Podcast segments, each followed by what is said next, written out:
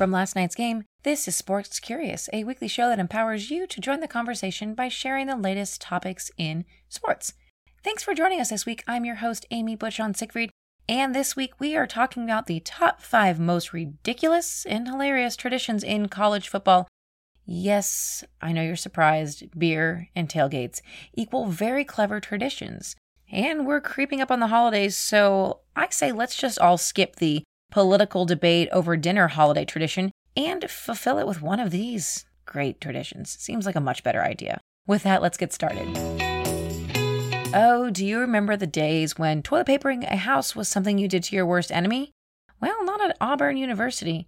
After a win, fans toilet paper the oak trees on Toomer's Corner on campus.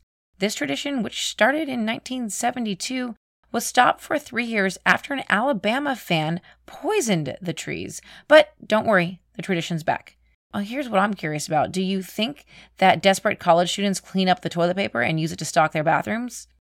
A tradition at Murray State since the late seventies is a horse named, nicknamed Race One, who runs a lap around the field at home games after a touchdown. This tradition also comes to you from the school where couples, or after couples D T R or define their relationship, they hang their shoes on the shoe tree for luck. That must mean they're soulmates. Thanks for letting me share my dad joke. Back in the day after rival Georgia Tech discontinued their annual game, Clemson Tiger fans hit back with their wallets. They spent two dollar bills stamped with the team's signature orange tiger paw logo all over Atlanta. So this forty-year tradition still remains with Clemson fans paying with the said two dollar bills when traveling to away games. Back in nineteen sixty-two, Florida State University began quote-unquote sod cemetery. The team would bring back grass from their opponent's field after a win. Well, they won so many, and now there are new rules in place. The Seminoles must be underdogs, or the victory must be in a championship or bowl game to warrant a sod funeral.